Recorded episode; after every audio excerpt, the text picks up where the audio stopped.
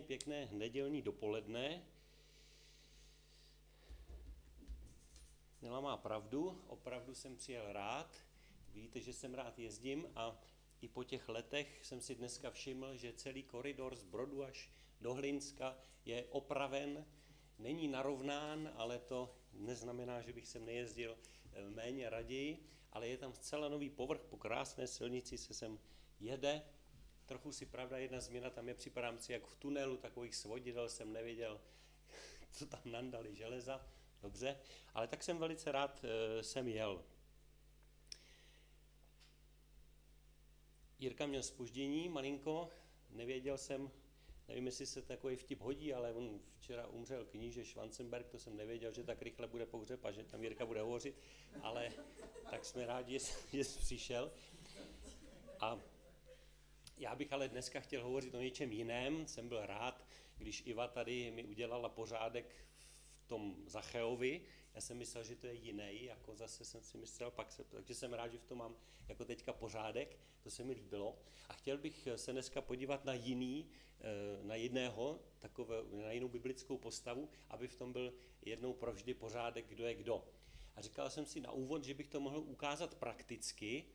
Potřeboval bych k tomu nějakého zarostlého muže, abych to mohl ukázat. Víte, jak v Pelíškách bylo to, jak ten otec, ta negativní postava, že jo, jak přijde. A teď jsem říkal, koho to, no na sobě to ukázat nemůžu, i když jsem byl mladý, tak jsem mýval, říkali tomu afro, říkali tomu, že jsem kubánský bubeník, měl jsem takovýhle vlasy. A tak teď nevím, na kom to ukázat, snad jsem myslel na juniorovi trochu, ale pak zase mi přišlo, že ten je teďka tak jako ze škatulky a úplně rozkvetl, to jako beze srandy, tak jsem říkal, to je blbý, protože tam je to, tak snad jako na Jirkovi možná můžu, protože není ostřihá na rozdíl ode mě. Víte, jak v Pelíškách bylo, jak on přišel ten tatík k tomu synovi, tam mu pohlavek a říká, jsi zarostlý jako Ezau. A co řekla ta jeho manželka? Ezop, tatínku, Ezop, přesně tak. A já bych, aby v tom nebyl jednou proždy, aby jsme si v tom udělali pořádek, tak bych dneska chtěl hovořit o Ezauovi. To není ten zarostlej. Ezau je jiný, to je ten, my v práci máme jednoho kluka, vždycky si na něj vzpomenu, když ho vidím, my jsme mu říkali chlupehende. Jako on měl chlupatý hodně i ruce a to on měl, trochu byl takhle zarostlej ten Ezau taky. Ale ten verš, který si připomenout, je v listu Hebrejům, kde se právě o Ezauovi píše a který mi celý léta dělal problém. Já fakt jsem s ním měl problém. Až letos jsem se uklidnil v závěru listu Hebrejům nebo Židům, podle toho, jakým je to překladu, se právě o Ezauovi píše.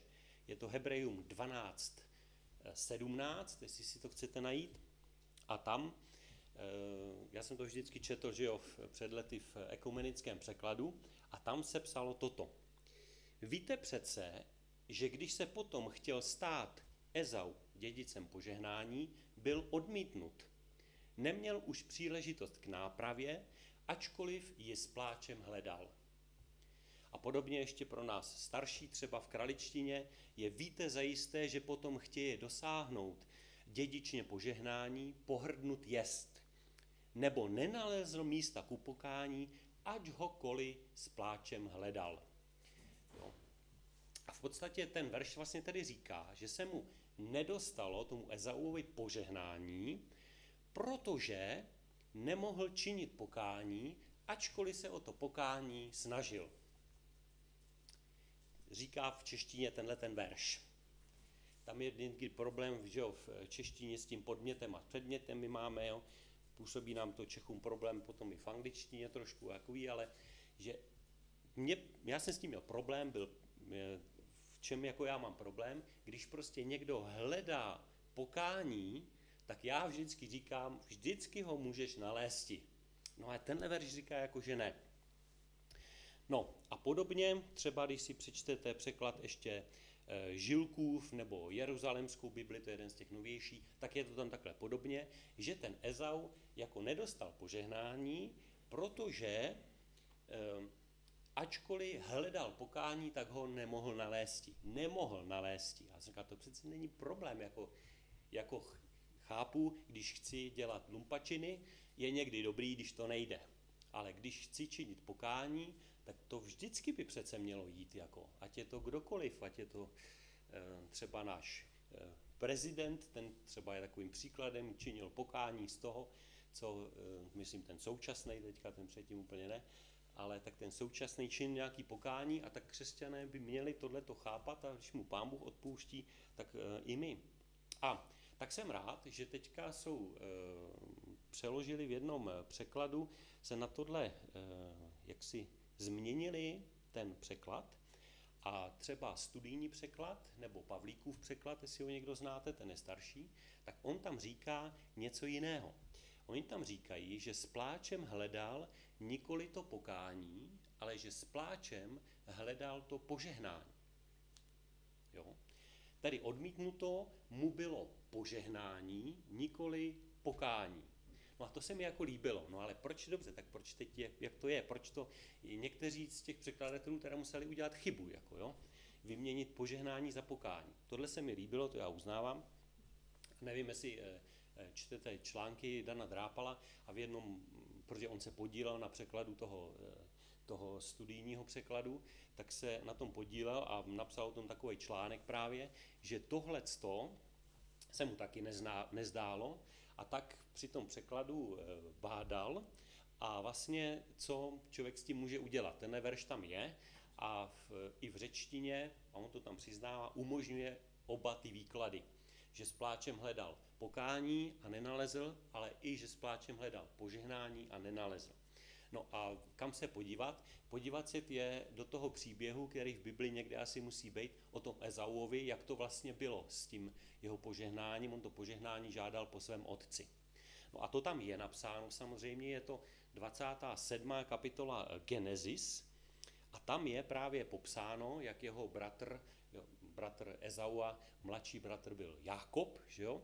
A on obelstil Jákob svého otce trochu, máma mu k tomu pomohla trošku, a on vlastně uchvátil Jákob to požehnání místo toho prvorozeného Ezaua. Jeho táta si myslel, Izák, že jo, si myslel, že mluví k Ezauovi, a mluvil k Jákobovi, jo? Ale on pravděpodobně nevěděl, ten táta, že Ezau prodal to svoje prvorozenství za mísu čočky. Tam je takový příběh o tom. Nechci se teď zabývat o tom, jak to bylo právně, ale co se tam vlastně stalo. A když se Ezau dozvěděl, že to požehnání obdržel Jákob ve skutečnosti, tak je tam napsáno toto. 27. kapitola, 34. verš, kdybyste si to pak chtěl někdo najít.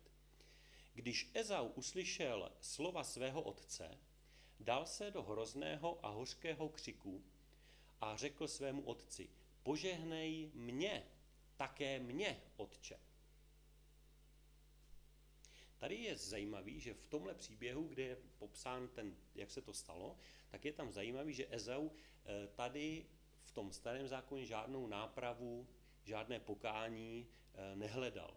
Tady Ezau s pláčem hledal to požehnání a říkal to poměrně důrazně svému otci, že chce také požehnat. On už mu nemohl požehnat stejně jako to, co už vyřkl Jákobovi, tak mu také požehnal, ale už to nebylo jako pro prvorozeného. Jo? No a tak v těchto těch překladech tenhle verš přeložili následujícím způsobem, podle mého názoru správně. Tam je napsáno: neboť víte, že když později chtěl zdědit požehnání, i když je se slzami hledal, byl odmítnut, neboť nenalezl místo ku pokání. Takže i když se slzami hledal požehnání, bylo mu požehnání odmítnuto, neboť, a je tam příčina, to v tom starém zákoně není, neboť nenalezl místo pro pokání. Což je zajímavý jako příběh o tom, kdy můžeme o tom přemýšlet, jak Pán Bůh s námi jedná. V tom starém zákoně tam není napsáno, proč se tohleto stalo, ale tady je napsáno, že odmítnuto bylo požehnání, neboť nenalezl místo pro pokání. Takže tohle mi dává větší smysl, že to odmítnutí se netýkalo pokání, to jsem rád. I pro mě pokání je připraveno, tak to mě velice potěšilo, ale že bylo odmítnuto mu to požehnání. A to z toho důvodu, že že nevyhledával to pokání, že nezměnil své smýšlení, což už mi dává smysl, jak ohledně jeho života, toho Ezaua, tak ohledně božího charakteru, a jsem to rád. No a teď, jak se to mohlo stát, jenom takovou krátkou, když dovolíte krátkou, takové krátké intermezzo, proč se to mohlo stát, ten problém možná pochází v tom, že slova požehnání a pokání jsou v řečtině stejného rodu, stejně tak jako v češtině. V češtině je středního rodu obě slova, v řečtině jsou obě slova ženského rodu. Jo? To znamená, že když v češtině tu větu napíšeme, tak my obvykle bereme, že to odmítnutí patří k tomu slovu, které je tomu blíže. Což by bylo v té ekumeně vidět, že to je to pokání. Proto oni to napsali tu větu jinak v tom studijním překladu, aby to, co si mysleli, že je to odmítnutí, to požehnání. No a v řečtině je to podobně, tam je to teda oboje ženského rodu a dá se to v podstatě vyložit oběma způsoby. I v češtině to můžeme, co k čemu patří to odmítnutí, může to být k jednomu i ke druhému v podstatě.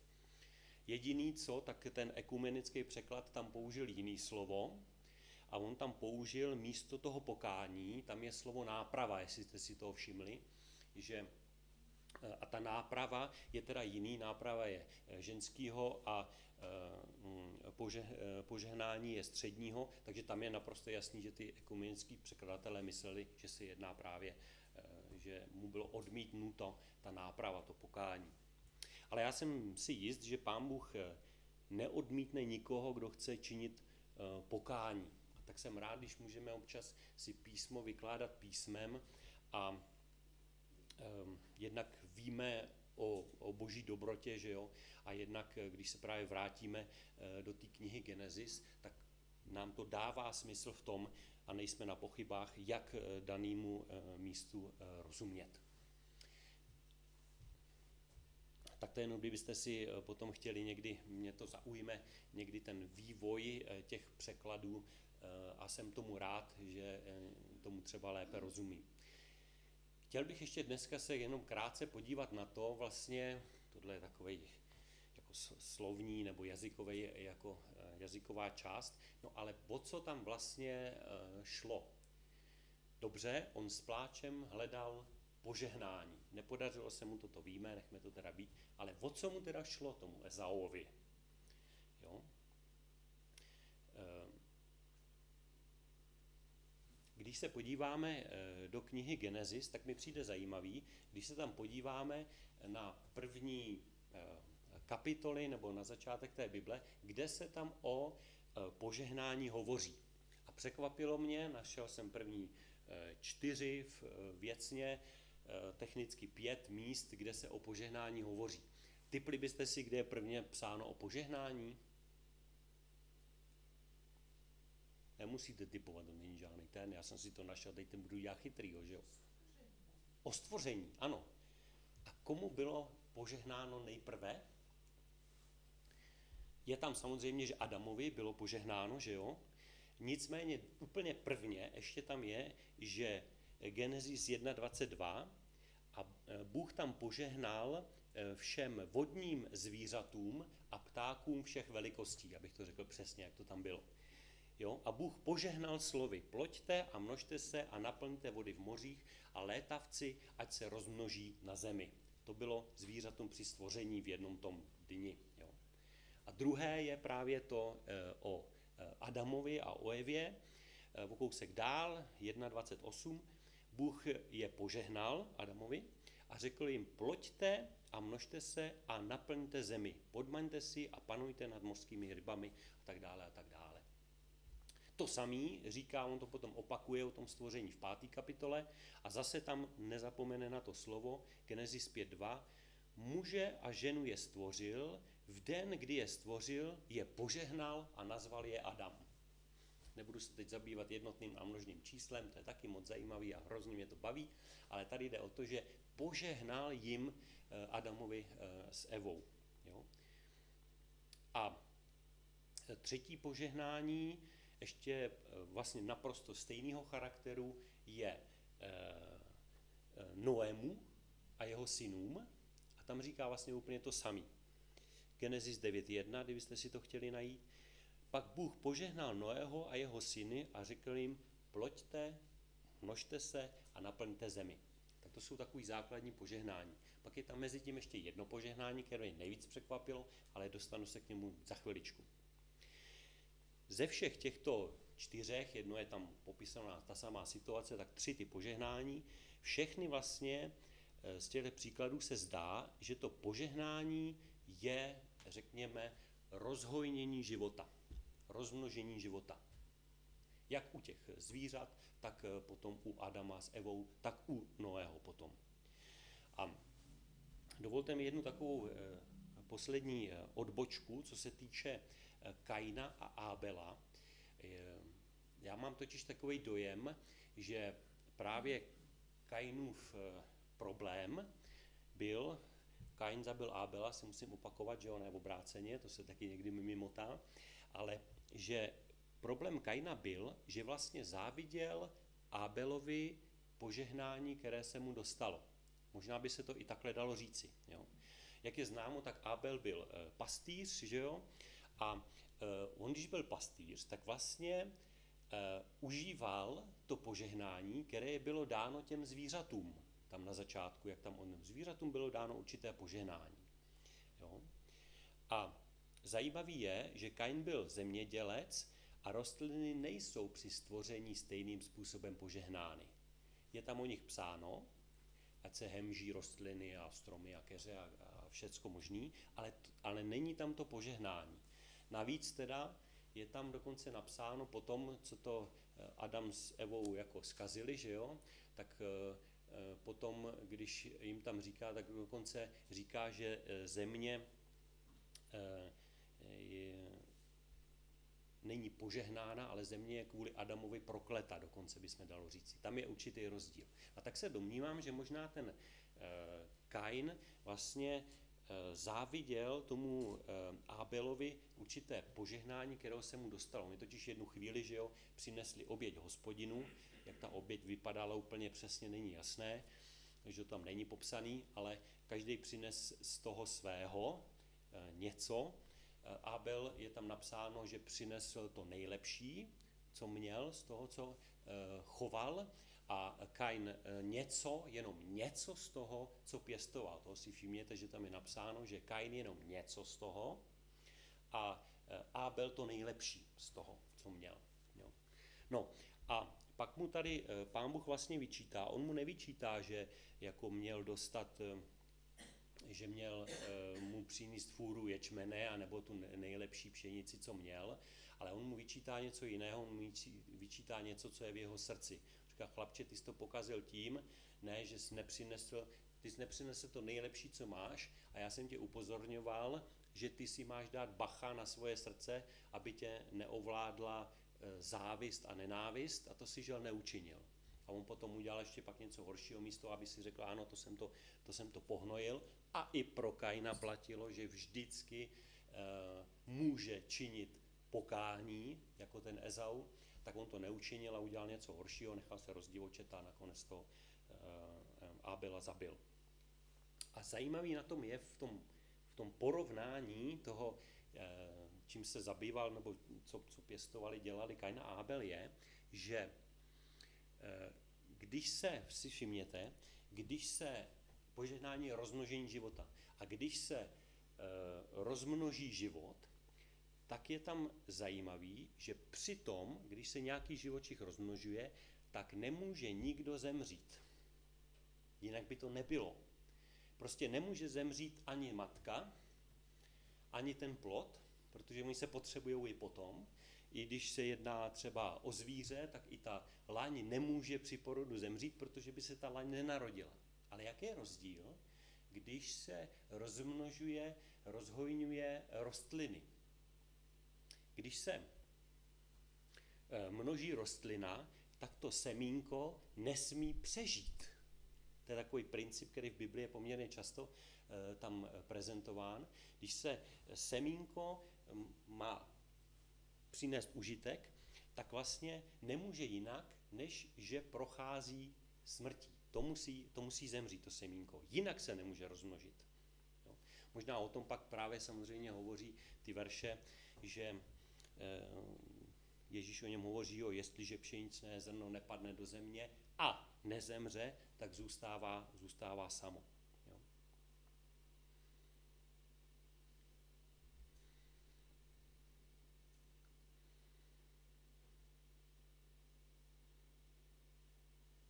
Takže to je jen takový nějaký myšlenky, co mě k tomu napadly, že jsem velice rád, že jak Ezau, tak jsem přesvědčen i ten Kain měli možnost změnit svoje smýšlení, měli možnost činit pokání, kdyby chtěli. Kdyby chtěli dostatečně, tak by to určitě šlo. Jo. A požehnání je určité rozmnožení života. To je základní určitě myšlenka, která v tom je. A teď ještě uvedu ten poslední část, která také je tam psáno o požehnání. A ta je, jestli vás to překvapí jako mě, nevím, mě teda jo, a to je v Genesis 2, 3. verš. A tady je psáno, Bůh 7. den požehnal a posvětil ho, protože v něm přestal s veškerým svým dílem, které Bůh stvořil a učinil. Že Bůh požehnal i 7. den.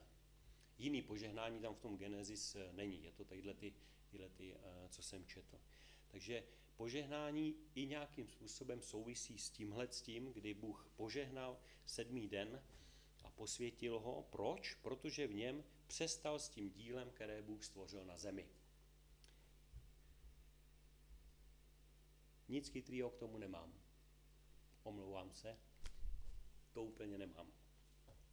Ale co mě napadlo k tomu na úplný závěr, je asi ten, že když Pán Bůh požehnal zvířatům k hojnosti, lidem požehnal k hojnosti dokonce 2krát, možná proto, jak si Ezau s velkými emocemi žádal to požehnání od svého otce. On to viděl, jako že to je pro něj důležitý, aby to požehnání od otce dostal.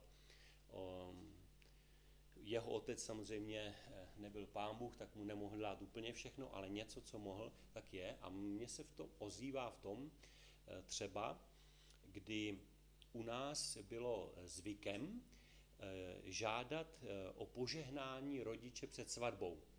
Jo. V našich církvích se to tak pak, můžete požádat, jak budete chtít, se to hovořilo v našich církvích tak, jakože je dobré o to stát, ale není to podmínka pro to, aby se ti mladí mohli vzít. Asi ano, ale přijde mi to jako pěkný v tom ohledu, že v lidském životě ta rodina má určitý smysl jako celek a tohle je jedna část, která vlastně provazuje ty generace mezi sebou, kdy ty děti stojí o požehnání svých rodičů. Ezau o to stál, Izák o to stál taky samozřejmě s tatíkem, ale Jákob o to stál, že jo, a dostal to požehnání. Ezau taky nějaký dostal a je vidět, že o to stál. Dneska možná ty děti není pěkné, když říkají, že to nemusí ty rodiče s tím souhlasit a s tím nějak popasujou. Možná, že to je určitý obraz, náznak toho, ale přesto připomenutí toho, co to původní smysl toho požehnání, co bylo. Tak asi tolik, jestli se vás nezahltil příliš jinými svými myšlenkami, jsem vám chtěl říct něco o Ezauovi.